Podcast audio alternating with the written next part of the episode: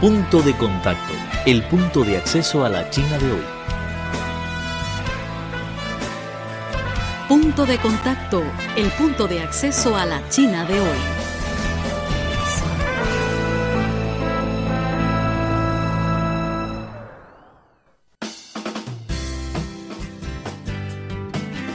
Hola, ¿qué tal amigos? Bienvenidos una vez más a su programa Punto de Contacto, el punto de acceso a la China de hoy. Soy Vivian Li y gracias por sintonizarnos. Yolanda Castaño es poetisa gallega de la ciudad de Santiago de Compostela de España. Además de poeta, es editora, traductora y gestora cultural de España. Algunos de sus poemas han sido traducidos a más de 15 lenguas.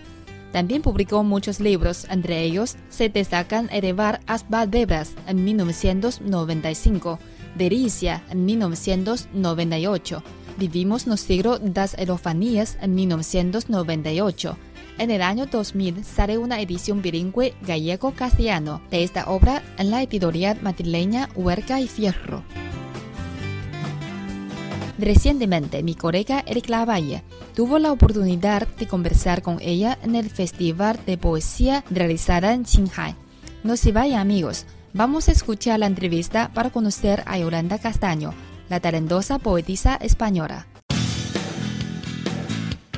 No se vayan, regresamos enseguida a punto de contacto.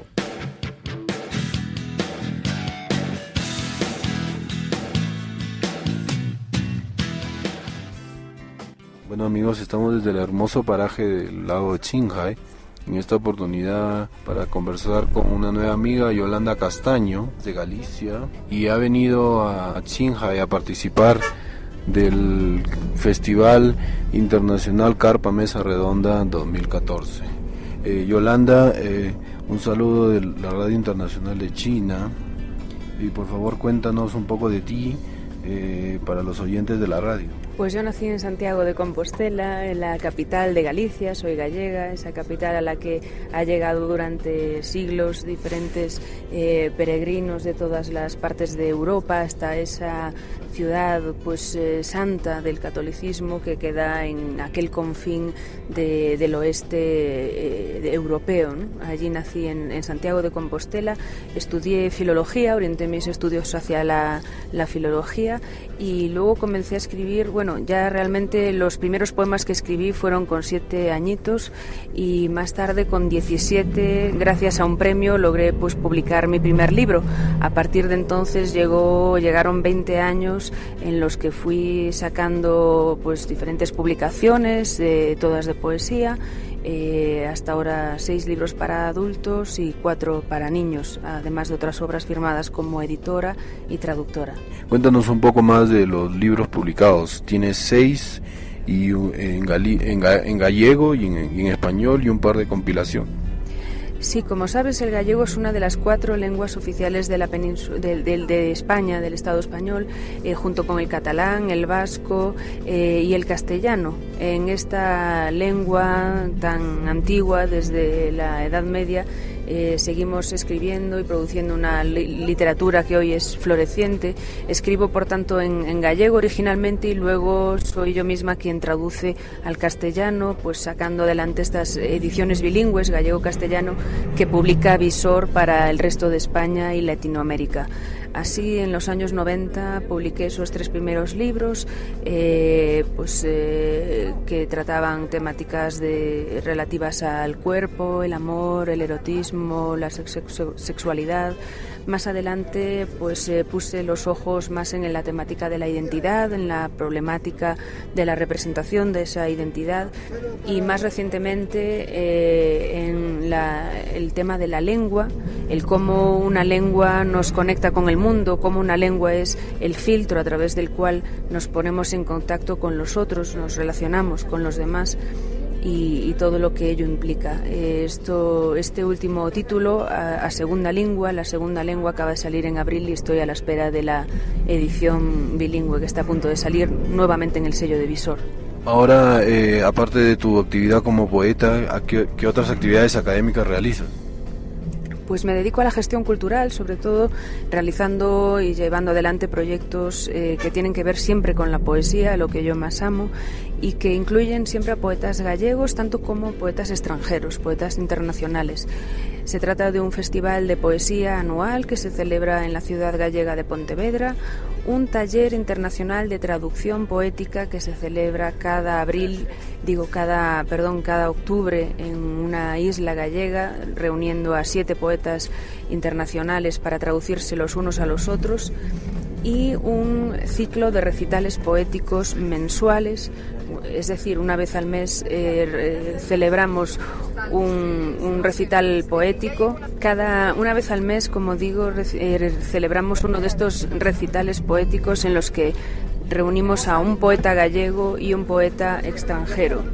Eh, siempre delante de una audiencia que nunca está bajo el umbral del ciento de personas. Bueno, ahora cuéntanos sobre, sobre lo de tu viaje a China. ¿Es la primera vez que vienes?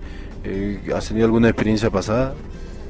Nunca he estado en China, sí en otros países de, asiáticos, pero es mi primera ocasión en China y no podía esperar para, para llegar aquí. Realmente estaba deseando conocer un país tan fascinante, una cultura pues, eh, tan inspiradora de alguna manera y, que, y con tanto por hacer también, pero tan efervescente.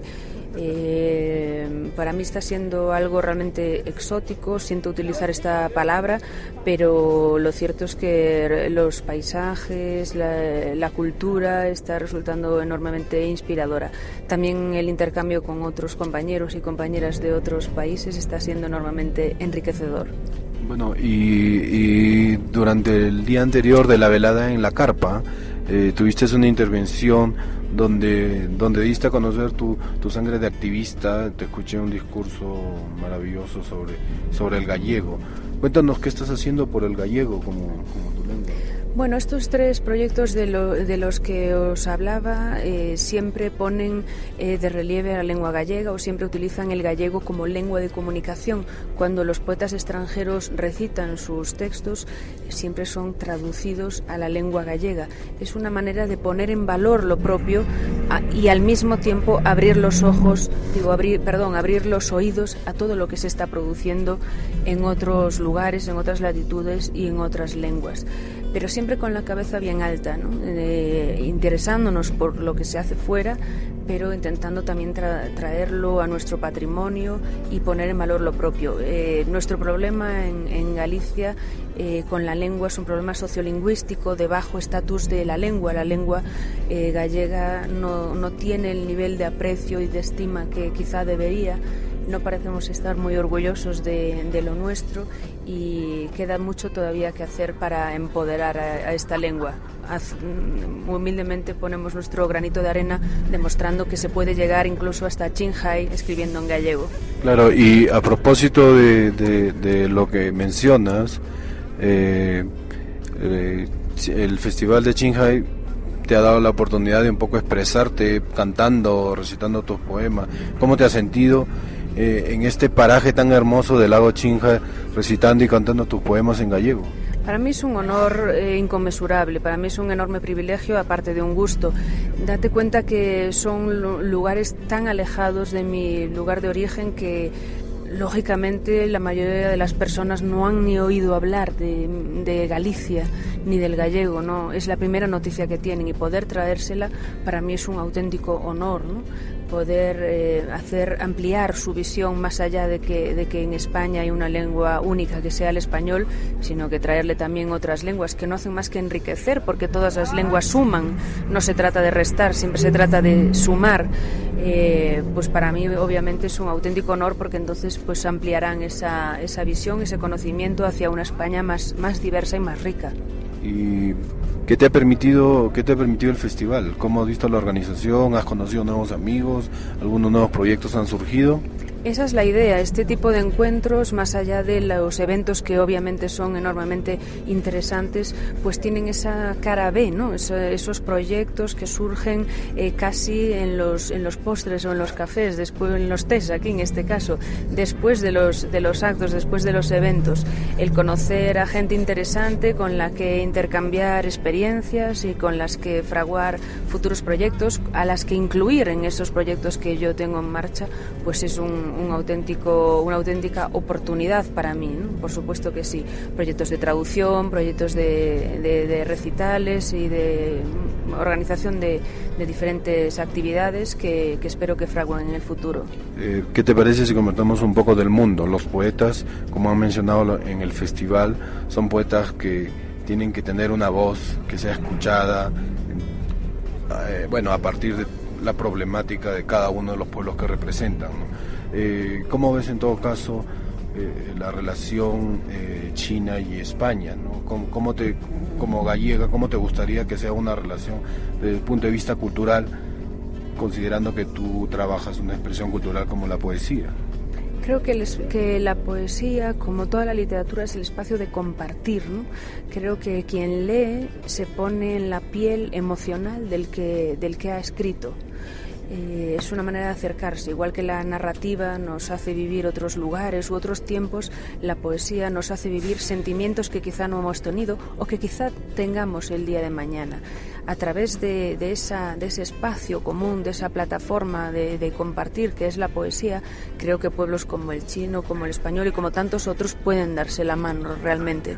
Creo que cada uno tiene que hablar desde su voz, pero no hay nada tan universal como lo particular creo enormemente en la, en la potente universalidad de lo particular. Cuanto más particulares somos, muchas veces resultamos más universales, porque es desde ese punto, desde ese lugar desde el que nos tendemos la mano.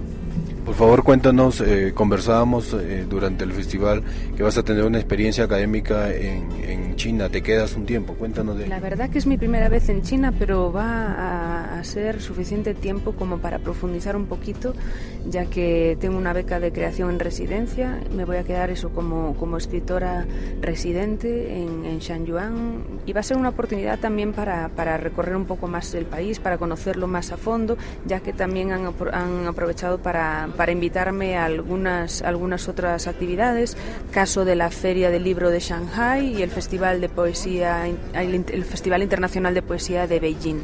Así que va a ser una oportunidad única para conocer el, terreno y el tejido cultural chino. Bueno, como sabes, la radio eh, es, oída no solamente en China, sino en el mundo. Pero me gustaría eh, que un poco recuerdes tus inicios como poeta y, y en ese sentido ¿Qué les podría decir a los mm, seguramente miles de poetas chinos que están ahora haciendo sus, sus, pininos, sus, libretos y, recuerdo un poco cómo te iniciaste y qué consejos les podría dar a ellos que te pueden entender ahora? que lean mucho, que es la mejor manera, el mejor entrenamiento para escribir es siempre leer, eh, casi el mejor consejo, paradójicamente, sería no seguir consejos, ser uno mismo, ser una misma eh, y seguir la propia intuición. Eh, no existe una autoridad suprema, un Sanedrín, una, corte académica para decir lo que está bien, lo que está mal lo que es buena poesía, lo que no es buena poesía. También depende pues de la emoción, del momento, casi de los gustos a veces. Así que nunca te fíes de alguien que te disuada de, continuar escribiendo. Si tú crees en lo que haces, creo que debes continuar. Eh, sí que siempre enriqueciéndote y siempre desde una mentalidad ambiciosa, literariamente ambiciosa, creativamente ambiciosa y sin temer al riesgo, sin temer a caer en, pues sin temer a tirarte al abismo, pero siempre con cierta autenticidad. No hay que confundir autenticidad con confesionalismo autobiográfico, no, no tienes por qué contar tu vida en verso, pero sí tampoco no ir de lo que no eres, porque las máscaras el lector las detecta rápidamente y se caen por el suelo hechas trizas. Bueno, mi nombre es Eric Lavalle y con esta vista hermosa del lago Qinghai, Radio Internacional de China agradece a Yolanda Castaño por, por estos minutos tan maravillosos que hemos podido conversar. Muchísimas gracias, ha sido un placer. Nunca olvidaré mi experiencia en la provincia de Qinghai. Eh, ha sido un honor que me escuchen.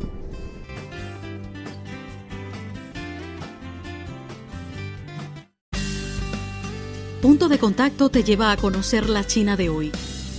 Los fenómenos más interesantes de la sociedad, los temas más comentados, las tendencias en la vida moderna de los chinos. Esto es Punto de Contacto, un acceso a la China de hoy.